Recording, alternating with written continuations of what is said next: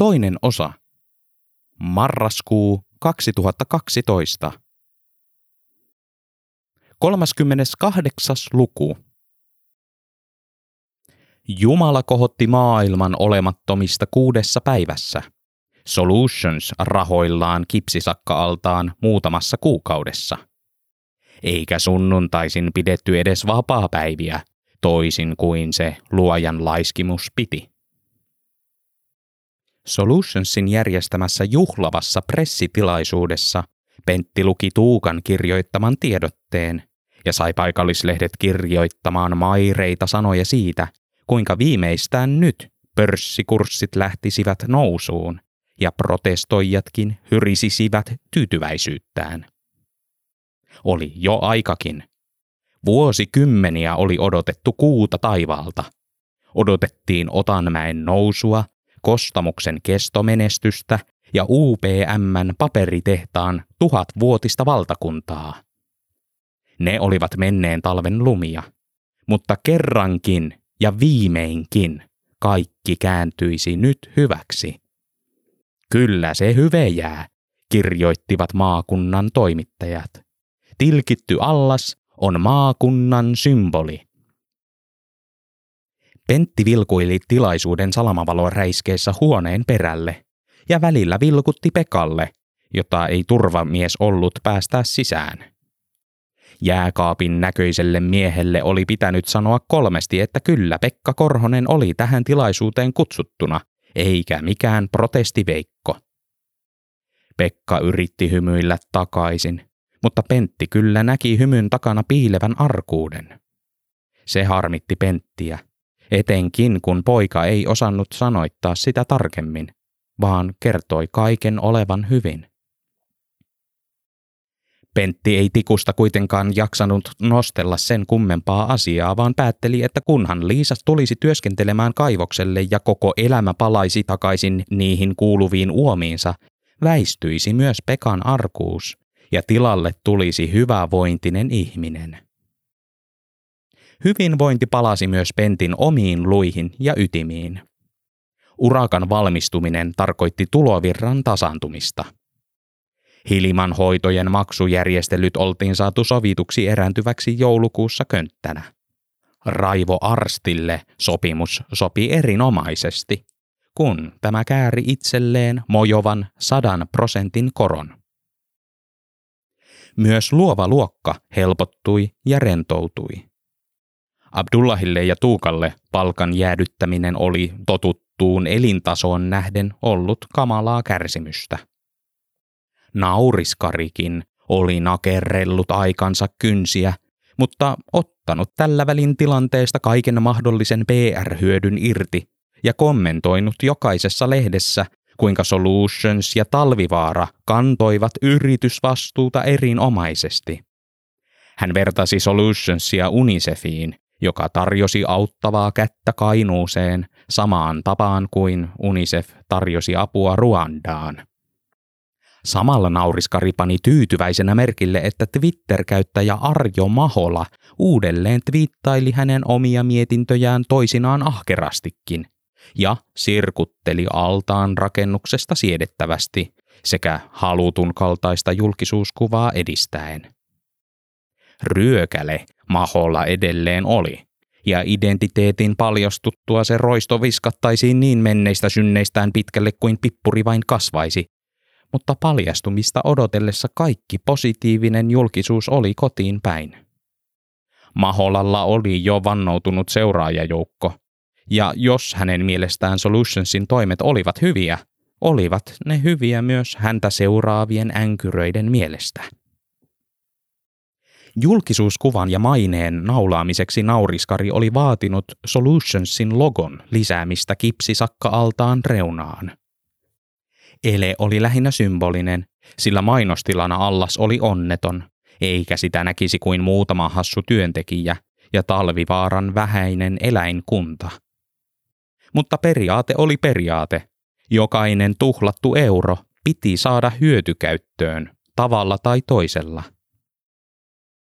Niin eräänä marraskuun aamuna talvivaaran porteista sisään astui helsinkiläisen mainostoimiston graafikko – joka purkkaa mässyttäen ja spreimaali purkkia heilutellen taiteili altaalle kahden metrin kokoisen logon ja maalasi pentin naaman logon viereen. Teoksen valmistuttua hän astui askeleen taaksepäin, puhalsi pallon ja näppäsi kuvan todisteeksi toimiston omaan portfolioon. Hän ei kuitenkaan iljennyt jakaa kuvaa nettiin, sillä työtehtävä oli väistämätön paha eteläsuomalaisten silmiin moraalisesti arveluttavassa kaivoksessa, eikä semmoista imagohaittaa mainostoimisto halunnut ristikseen. Marjo Aholalla sen sijaan ei ollut mitään moraalista ongelmaa jakaa hienoa spreimaalikuvaa. Hänestä Pentin pullaposkisen olemuksen maalaaminen osaksi tyylikästä typografista kokonaisuutta toimi vallattoman hienosti.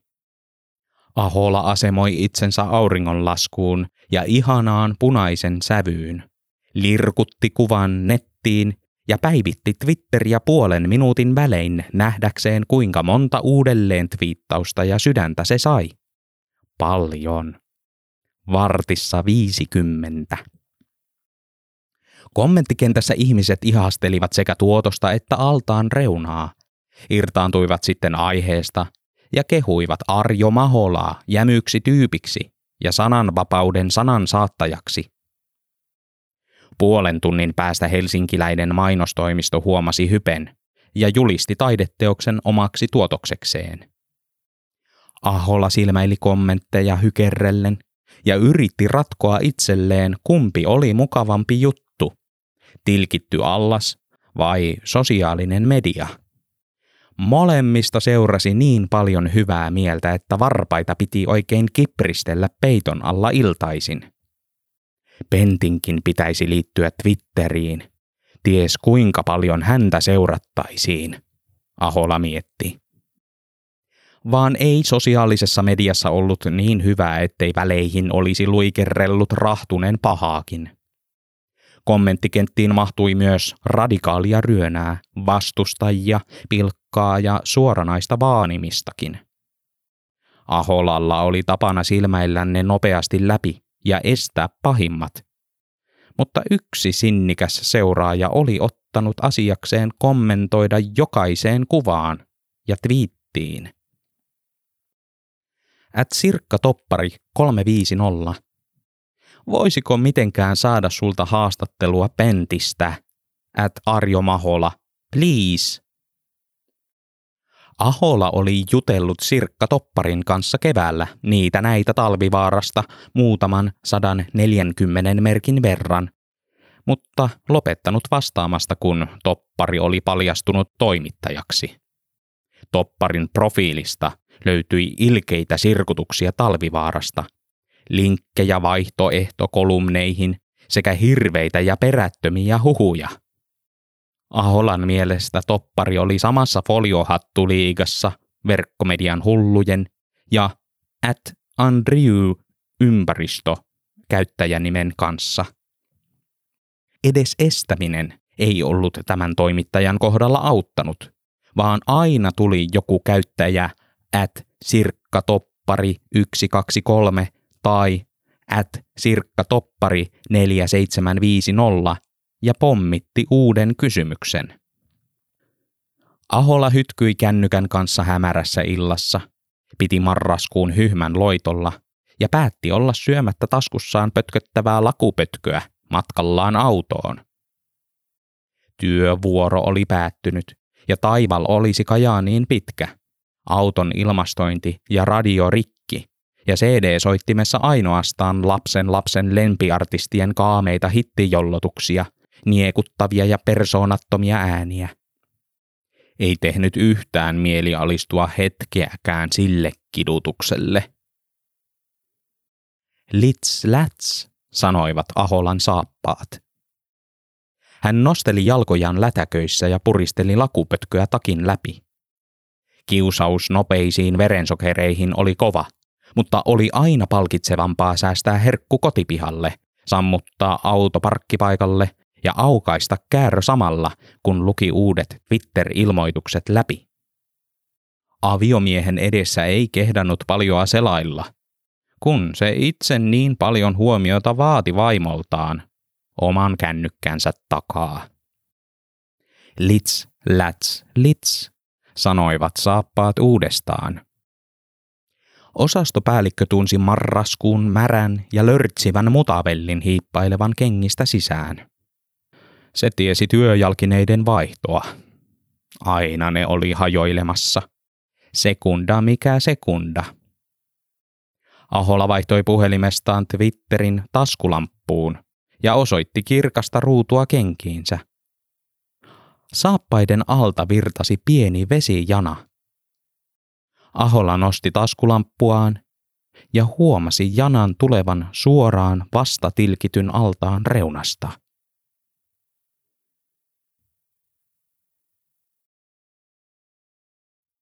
Koko päivän kestävien, tyhjien motivaatiopuheiden ja turhien kalvosulkeisten kyllästämien työllisyyskurssien funktiota ei Liisa koskaan ollut oppinut ymmärtämään, vaikka kerran rohkeni kysymään asiasta jopa luennoitsijalta. Ei hänkään tiennyt. Kelan almut menivät suoraan vuokraan, ja talvivaaran osakkeet sulivat pois. Mitä lie euron luokkaa enää kappaleelta? jos sitäkään. Sadasta tuhannesta sijoitetusta eurosta jäljellä oli enää seitsemännes. Niinpä Liisan oli pakko näille kursseille mennä, istua ja kuunnella kerran kuussa sisältöä, vaikka turhaa ja turhauttavaa se olikin. Kurssia pitävä uusi työhönottovirkailija oli innokas puhuja. Hyvä niin, vaihteeksi. Edelliset vetäjät olivat olleet aivan kamalia. Milloin olivat puhuneet nenäänsä, milloin nielaisseet sanojen päätteet ja alut sekä keskikohdat. Milloin tuoksuneet voimakkaasti parfyymiltä tai ulosteelta, milloin tulleet myöhässä tai kännissä, milloin vain istuneet hiljaa ja levitelleet käsiään, kun välistä puuttuikin kalvo. Tämä pullon pohjalasinen yksilö oli toista maata. Hän nosteli housujaan ja yritti keventää tunnelmaa huoneessa, kertomalla välillä kaskuja itsestään, elämästään, perheestään ja maailmasta kuudelle toista keski-ikäiselle pakkokuuntelijalle, jotka kuuntelivat laiskasti ja piirtelivät omiaan. Välillä joku osallistuja katsahti luennoitsijaan ja esitti kuuntelevansa. Hymähtikin, jos tarve vaati, ja palasi takaisin oman piirroseläimensä pariin. Liisa, sanoi joku. Liisa oli oppinut tuntemaan tälle kurssille tulleista jokaisen. Kaikkien nimi oli Markku, ja jokainen piirsi leijonia. Liisan oma piirroseläin oli ainoa joukosta, joka ei pystyisi yhdellä liikkeellä tappamaan kuin kärpäsen. Liisa, joku kysyi uudestaan. Liisa tummensi piirroksensa varjoa tylsällä lyijykynällä ja mietti, miten tällaiset turhat iltamyöhän kurssit olivat antaneet kaikille täällä istuville harmaan ihon, joka roikkui harmauttaan polvissa saakka. Apeaa oli ulkona. Apeaa oli täälläkin näiden markkujen kanssa. Apeaa kaikkialla – Yksin piti tätä maailmaa harteillaan kantaa ja työllisyyskurssien pullon pohjalaseja sietää. Pekkakin viihtyi jossain täysin muualla. Kun tämä täyttäisi 18, varmasti livahtaisi ensimmäiseen halpalentokoneeseen ja matkustaisi maailmalle ideologiaa luomaan. Tänne jäisi ruma ja tyhmä äiti laskujensa keskelle eikä saisi pojaltaan edes almuja, sillä eipä viherhommat kyllä ketään oikeasti elättäisi. Liisa. Kun Pekalta kysyi, mitä tämä aikoi tehdä isona, hän vain nosteli hartioitaan. Ei tiennyt vielä. Liisaa harmitti. Ei itsekään kyllä tiennyt samanikäisenä, mutta se ei estänyt haaveilemasta – Pekalla ei tuntunut olevan muita haaveita tai päähänpinttymiä kuin luontojutut. Pitäisi kyllä hissukseen ajatella jotakin muutakin, jottei päätyisi mihin tahansa Hanslankarin hommaan kahden euron tuntipalkalla ja pakkoyrittäjänä, kun ammattiliitot olisivat kuolleet. Liisa. Teollisuus unohti itsensä ja työläiset ja kaikkosi puhumaan Kiinaa. Kuka antaisi töitä paperimiehelle tai paperinaiselle? Ei kukaan. Näille työllisyyskursseille jäätiin loppuiäksi. Liisa. Liisa nosti päänsä paperista, peitti sen kädellään, heilautti hiuksiaan ja kallisti päätään aavistuksen vasemmalle, nosti kulmakarvojaan, mutristi huuliaan ja esitti yllättynyttä.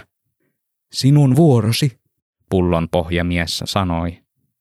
Hänen housunsa olivat nousseet kainaloihin. Mikä vuoro? Liisa pohti. Mistä? Hän katsoi Markkuun, joka katsoi kysyvästi takaisin. Ei hänkään tiennyt. Eikä tiennyt neljätoista muutakaan Markkua. Viidestoista Markku tiesi. Joo, tota se kotiläksy semmosesta aiheesta kuin vahvuudet työelämässä, hän sanoi. 15 Markku oli joutunut samoin yllätetyksi kymmentä minuuttia aiemmin, menemään taulun eteen ja pitämään esitelmän aiheesta, johon ei ollut ollenkaan valmistautunut. Tästä syystä hän tiesi. Liisa päätti olla sanomatta pullon pohjamiehelle, ettei ollut siunannut aiheeseen sekuntiakaan. Ei kiinnostanut. Turhaa kaikki. Puhelimessakin työhaastatteli ja haistatteli vain, että typerä nainen, miksi soitit nyt, etkä 30 vuotta sitten. Työttömyyskorvauskaranteenin pelko pakotti kuitenkin nousemaan ja esitelmöimään. Tota, vahvuudet.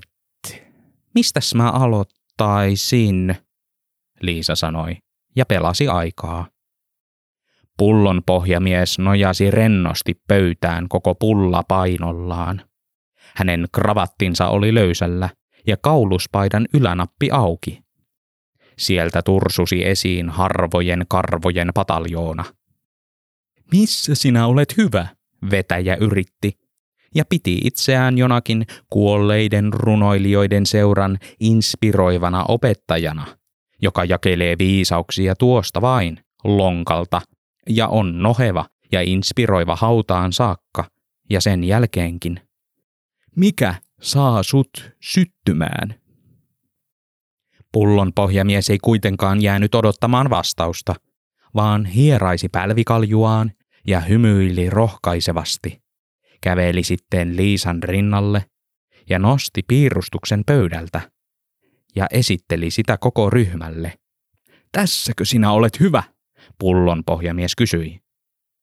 Liisa ei tiennyt, kettuiliko vai kehuiko mies. Pullon pohjamies kohotti lasejaan ja housujaan ja tutki teosta tarkemmin.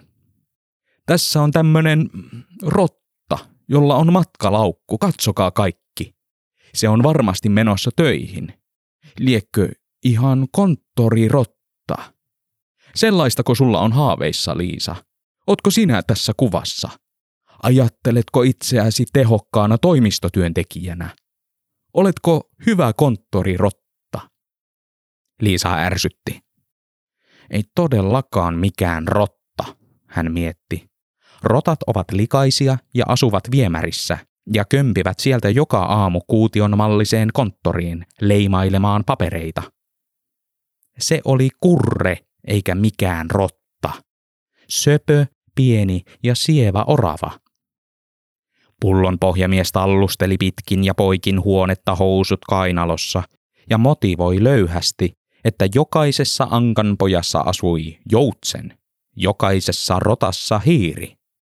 Ja siellä joutsenten ja hiirten sydämissä sykki hiottu timantti, joka piti vain kaivaa esiin ja vahvistaa ja perustaa omaa yritys ja kaikota työnhakijoiden listalta. Liisa narskutteli hampaitaan tuo mies eli realismin tuolla puolen.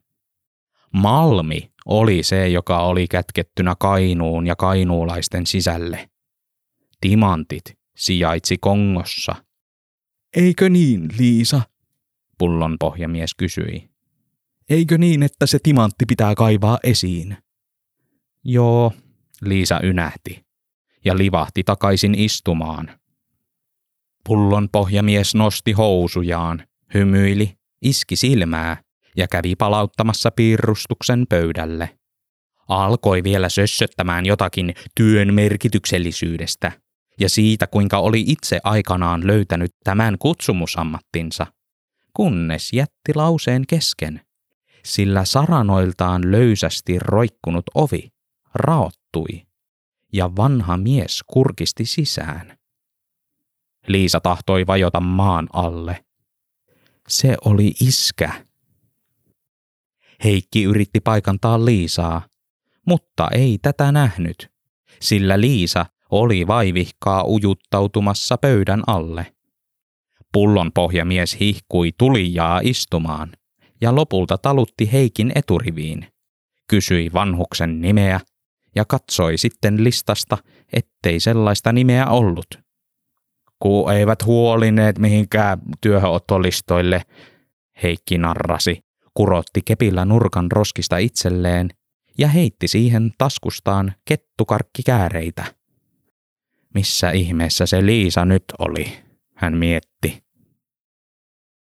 Virkailija nosti housujaan ja hihkui, kääntyi työnhakijoihin ja selitti Markuille, kuinka esimerkillistä tämän vanhan miehen toiminta oli. Vapaaehtoisesti tänne piti tullakin, eikä väkipakolla. Eihän ukko tästä mitään merkintää mihinkään saisi, jos ei asiasta ollut sopinut työhönottovirkailijan kanssa, mutta siitä viis. Intohimo oli se, mikä merkitsi, eikö niin? Sitten pullon pohjamies huomasi Liisan punaisen paidan ja naaman kilpikonna asennossa pöydän alla. Sitä intohimoa et sieltä pöydän alta löydä, Liisa. Heikki kääntyi katsomaan taakseen ja näki esiin kampeutuvan tyttärensä. Olihan se täällä. Hyvät asemat tässä eturivissä oli, ja oven suussa, hän mietti. Eipä hän tytär pääsisi nyt karkaamaan. Kepin saisi nostettua tarvittaessa pönkäksi oven väliin. Raivostuttavan pitkien tuntien päätteeksi markut heräilivät pöydiltään ja raahustivat koteihinsa. Pullon pohjamies hymyili heille orvosti pöytänsä takaa, nosti lasejaan ja järjesteli papereitaan, joissa ei itsessään kyllä ollut mitään järjestettävää, sillä olivat kaikki tyhjiä arkkeja.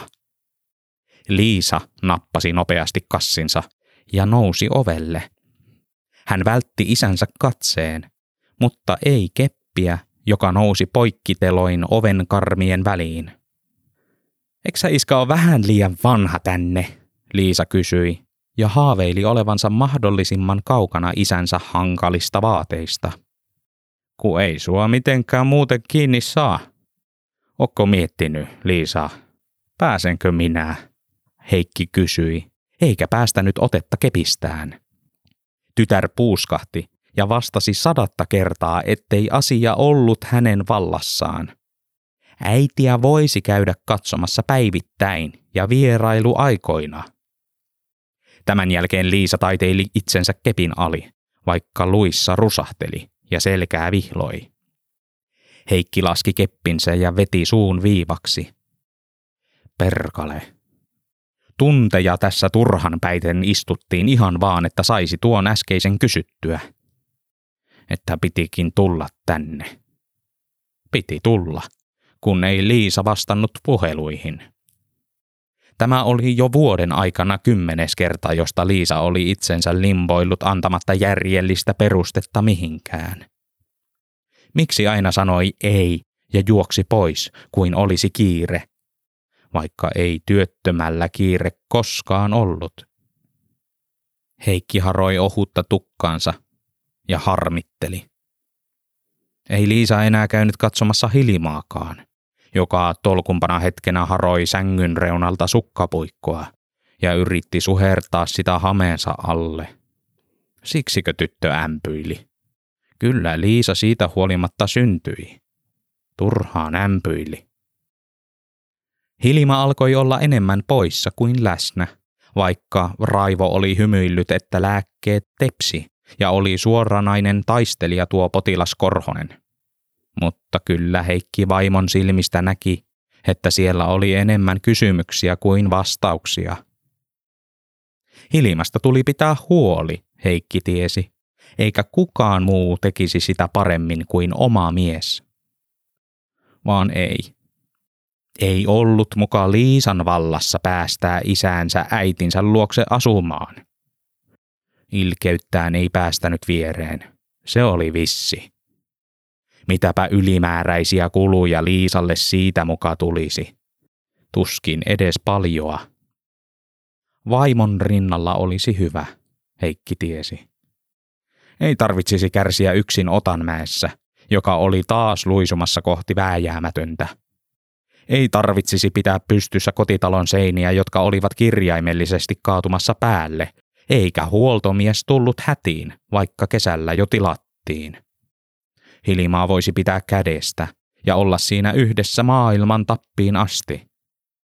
Voisi samalla pitää huolen, ettei Hilima söisi mitään natonappeja, eikä Raivo pääsisi manipuloimaan sen aivoja niin, että vaimo menisi äänestämään porvaria presidentiksi niin kuin tammikuussa tapahtui. Olisi voinut katsoa päältä, että Hilima täyttää siihen lappuun jonkun soman kukkasen tai Leeninin kuvan. Oikein vistotti, kun ääni meni Sauli Niinistölle, vaikka olikin kahdesta porvarista se pienempi paha. Pullonpohjamies hiippaili Heikin viereen ja tarjosi tälle kurssilomaketta, nosteli housujaan korviin ja kehui tulokasta. Se on kyllä tosi hienoa, että noin iäkäs ihminen hakee vielä töitä, hän nauroi, ja pullon pohjalla sit tärisivät. Oot kyllä ilmiselvästi ottanut hallituksen neuvosta vaarin. Heikki näki punaista, eli hänen tapauksessaan sinistä – Törkeyden huippu oli hallituksen konnailu ja eläkeiän nosto. Maailma oli menossa vielä kehnompaan suuntaan joka ikinen päivä, eikä sitä nähneet hallitus, ei oppositio, ei hampaaton AY-liike, eikä varsinkaan tuo miinus sadan vahvuuksilla varustettu virkailija. Perkale, tuo oli henkilökohtainen loukkaus. Heikki nousi ylös viirusti silmänsä suoraan virkailijan sieluun ja nosti sitten aatennyrkkinsä rivakasti ylös, nappasi toisella kädellä miehen päästä pullon pohjalasit ja heitti ne roskakoriin.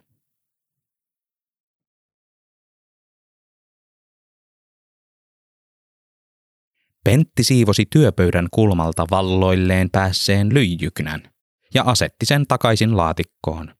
Katsoi kelloa ja toivoi sekä ajan että Solutionsin hakuauton liikkuvan vähän nopeammin. Parin tunnin päästä tavattaisiin Pekka. Vasta parin tunnin päästä. Siihen asti oli keksittävä jotakin mielekästä tekemistä. Jossakin kolisi ulkoovi, ja raskaat saappaat lätisivät kaikuisasti pitkin käytäviä. Ne kiiruhtivat rivakalla tahdilla lähemmäs käytävällä Pentin toimiston oven eteen. Marjo Ahola tempaisi oven auki ja huusi suu täynnä lakritsaa sekä silmät täynnä pelkoa. Allas vuotaa!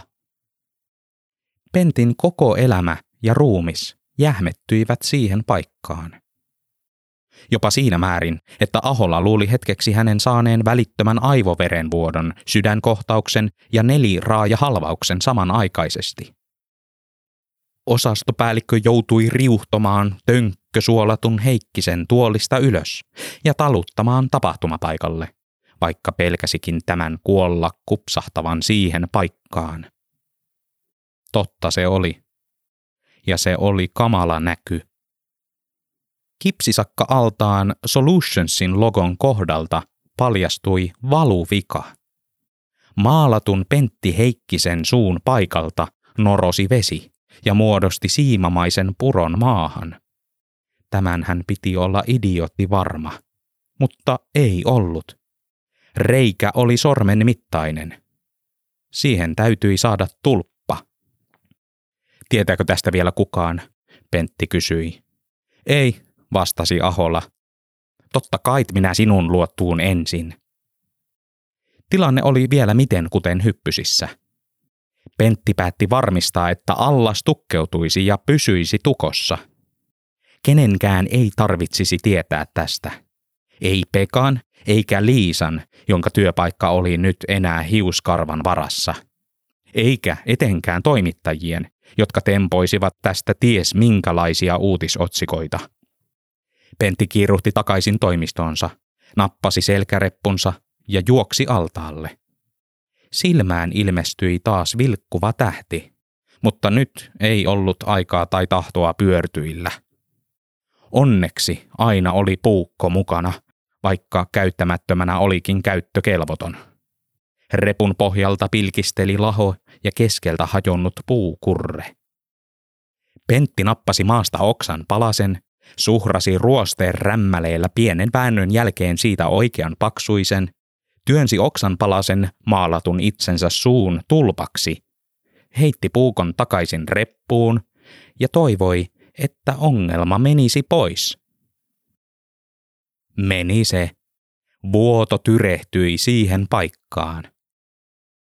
Ahola ihasteli Pentti Heikkisen maalausversion suussa pysyvää tulppaa, katsoi puukkoa ja ihasteli sitäkin. Kainuulaista käsityötä tätä nykyään tuskin enää näki, paitsi moniongelmaisten kuntoutuspiireissä. Tästä piti twiitata. Aholla otti puhelimen esiin ja räppäsi salamalla kuvan pentistä ja tukkeesta – et hän välkyttäisi minua taskulampulla, Pentti pyysi ja hieroi salamasta sokaistuneita silmiään. Anteeksi, Ahola vastasi ja twiittasi. At Arjo Mahola. Allas rupesi vuotamaan, mutta hashtag Pentti Heikkinen paikkasi sen. Hashtag Talvivaara. Minä voisin kirjoittaa susta vielä jonkun hashtagin, minkä minä vielä tähän laittaisin? Olisiko joku englantilainen, joku hashtag problem solved? En minä ole häsläri, Pentti vastasi ja siirtyi tuijottamaan altaan reunaa. Ei tässä ollut aikaa mihinkään höpöhommiin, vaan piti varmistaa, ettei allas vuotaisi. Ahola jatkoi pohtimistaan ja päätti samalla saada Pentin liittymään sosiaaliseen mediaan. Olisi jo aikakin. Niin väkevä media tämä oli. Hän vilautti Pentille keskustelun aihetunnistetta ja sitten oman Twitterinsä seuraajamäärää. Höpötti, että kansikuvaa oli pitänyt pohtia pitkään, mutta kyllä viime syyskesän omenapuu oli ollut niin hienon näköinen, että ansaitsi tulla kuvaamaan sielunmaisemaa. Marjo Ahola jätti sanomatta olevansa Arjo Mahola. Tottahan Pentti sen nyt varmasti tiesi, kun niin monta kertaa esiintyi kuvissakin, eikä sittenkään ollut paljastanut pseudonyymiä johdolle. Luotettava, tolkun mies. Pentti ei välittänyt Aholan kännykästä lainkaan, eikä edes vilkaissut sitä. Ei tässä ehditty mitään pelejä pelailemaan, vaan varmistamaan Kainuun tulevaisuus. Hänen teki mieli ottaa puhelin ja viskata se altaaseen, ja jatkuvasti höpöttävä Ahola myös, mutta tunsi äkkiä sukkiensa kastuvan. Väläyttäisitkö taas sitä taskulampua, Pentti pyysi.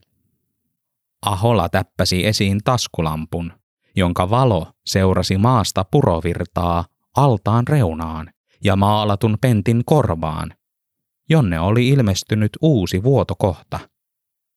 Pentti nirhasi ripeästi toisen oksan palan ja asetti sen tukkeeksi, ja tarkisti kiinnikkeen. Paikallaan pysyi. Mutta ei kauaa. Kohta allas alkoi huokailla ja mouruta, ja pian maalauspentin silmästä alkoi valua vettä. Nykyinen aukko oli edellisiä suurempi, melkein nyrkin kokoinen, ja valutti vettä paineella silmästä maahan.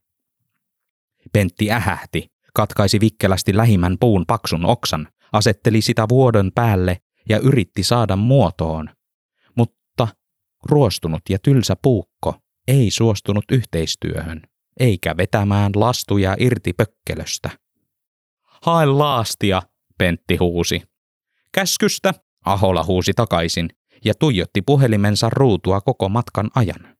Molemmat lähetetyt viitit keräsivät huomiota enemmän kuin aiemmat. At Arjo Mahola. Live. Se vuotaa taas. Hashtag talvivaara. Hashtag kipsisakka. Pentti nirhasi ja hikoili. Oksa oli yhä aivan liian paksu tukkeeksi ja jäteveden vuoto aivan liian nopeaa. Hän asetti puukon puupalasen tyveen, päätti laskea kolmeen ja toivoi puun, puukon, hänen itsensä, että puukon tekijä isänsä jossain tuolla puhaltavan nyt edes hetkeksi yhteen vuoluun, jotta tältä katastrofilta vältyttäisiin. Puu oli saatava tukkeeksi hinnalla millä hyvänsä. Kolme. Kaksi. Puukko hylki puuta raivokkaammin. Ikään kuin kaikki taito olisi käsistä kadonnut. Yksi. Pentti painoi hampaat irvessä, verisuonet ja lihakset turpeina. Hän työnsi puukkoa pääpunaisena ja sai puun rasahtelemaan. Kiristi otettaan ja puu alkoi halkeilla. Liisan työpaikka ja oma elämä oli tästä kiinni. Nolla. Ruosteinen terä lähti liikkumaan nopeasti ja voimalla. Se liukui suoraan ja porautui äkkiä puusta läpi syvälle pentin käteen. Veri pulppusi miehen kädestä kuin vesi maalauksen korvasta. Pentti huusi puri kieltään ja yritti taivuttaa sormiaan, mutta ne eivät suostuneet taipumaan. Hän tunnusteli terveellä kädellään itseään ja vuotavaa maalaussilmää sekä pienenä norona tulpan alta vuotavaa suuta ja korvaa, jotka olivat alkaneet falskata uudestaan ja pulppusivat sekunti sekunnilta voimakkaammin. Pentti puristi puukon kahvaa, otti vauhtia ja viskasi koko puukon kipsisakka-altaaseen.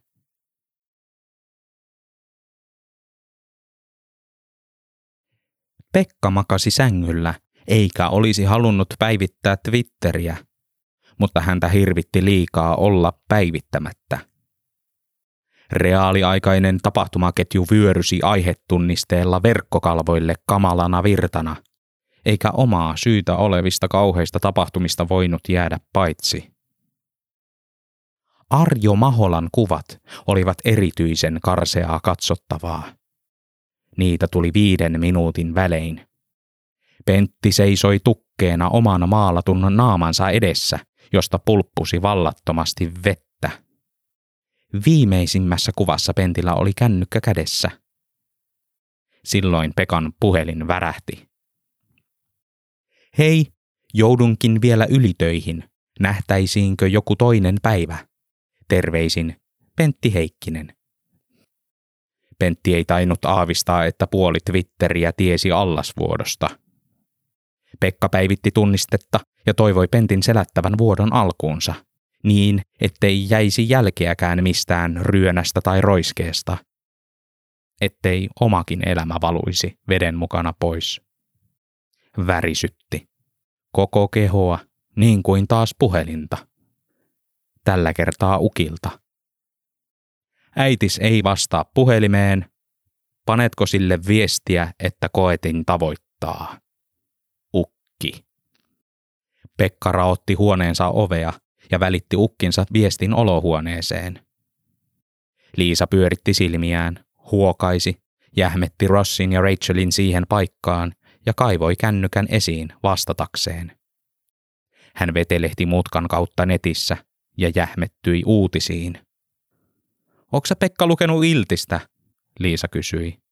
En.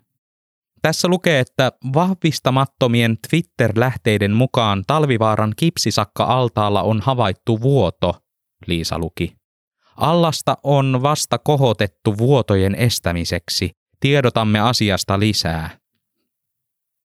Liisa jäi seuraamaan nettiä, vaihtoi iltapäivälehden verkkosivulta toiselle ja varmistui asiasta. Totta sen täytyi olla. Iltalehti oli jopa ennättänyt nostaa Twitteristä omille sivuilleen kuvan, jossa Pentti liukasteli keskellä vettä ja työnsi koko kättä omaan maalattuun suuhunsa. Liisa nauratti. Vaikka talvivaaran työntekijöitä ja olosuhteita kohtaan tunsi sympatiaa ja hirvitti se, kuinka paljon tästä osakekin ottaisi osumaa, liukastelu oli vain ihan oikein Pentille. Tuo mies ansaitsi tulla julkisesti nolatuksi ja piinatuksi. Siinäs yritti tilkitä vuotoa.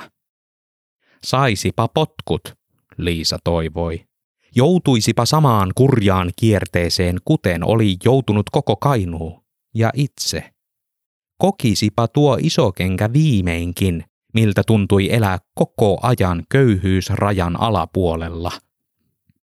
Liisa nousi ylös, näytti Pekalle uutisen kuvaa ja hihitteli.